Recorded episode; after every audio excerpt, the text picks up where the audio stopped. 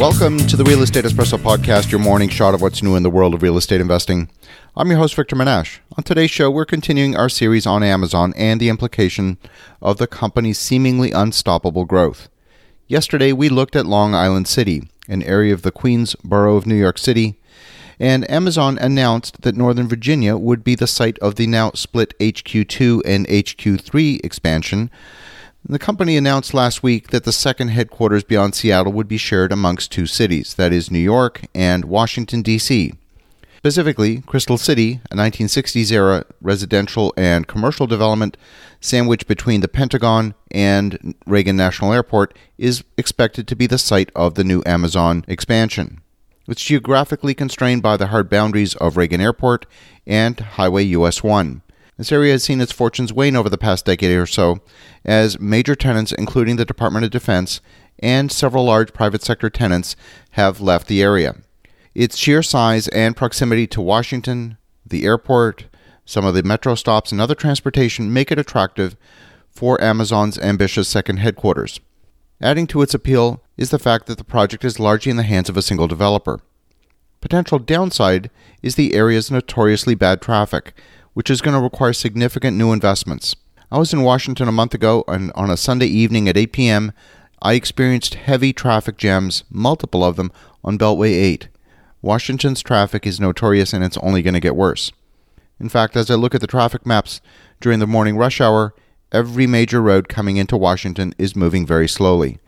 The choke points are the numerous bridges crossing the Potomac River.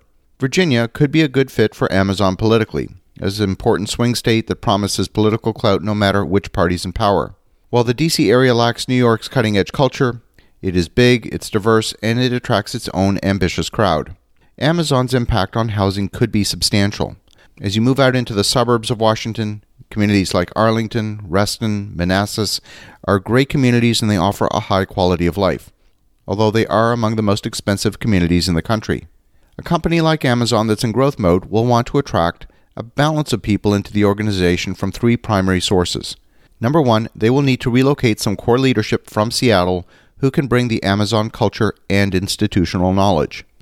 Number two, they will need experienced managers who can implement the projects. And number three, they will need new talent fresh from university who will grow with the company and ultimately make up the next generation of managers and leaders within the company. The housing needs of each of these three groups are different and will change over time.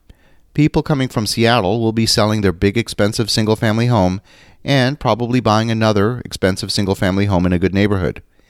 The middle managers, many of them will be coming from the local market where they're currently employed by other technology firms, whether they be defense contractors, database companies like Oracle, or other software development firms that support the massive government IT apparatus.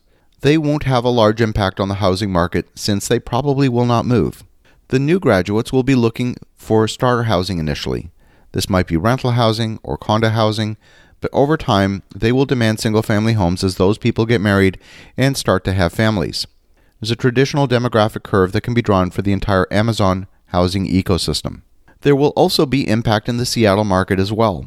No senior leaders will be selling their expensive homes at the top of the organization People will be promoted from within into more senior roles in Seattle, and hiring will occur at the bottom of the organization. Those new hires will not be buying the big expensive home on the water.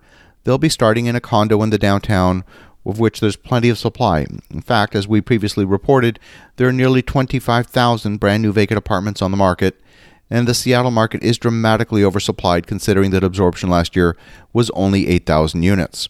Often overlooked is the pull through impact on the economy. While Amazon will bring 25,000 new jobs into the Washington market, that in turn will attract additional population. All those employees will need a doctor, a dentist, the attorney, banker, the hairstylist, and the dry cleaner, all the traditional service segments that support the population in our society. That growth will not be explicitly in Crystal City, which is a small, confined business park measuring, frankly, only just a few blocks in size the growth will be spread out among the surrounding communities where the employees will actually live. And therein lies much of the opportunity for real estate investors. Developing a deeper understanding of how the growth will play out will make opportunities visible in specific markets and in specific segments. As you're thinking about that, have an awesome day. Go make some great things happen. We'll talk to you again tomorrow.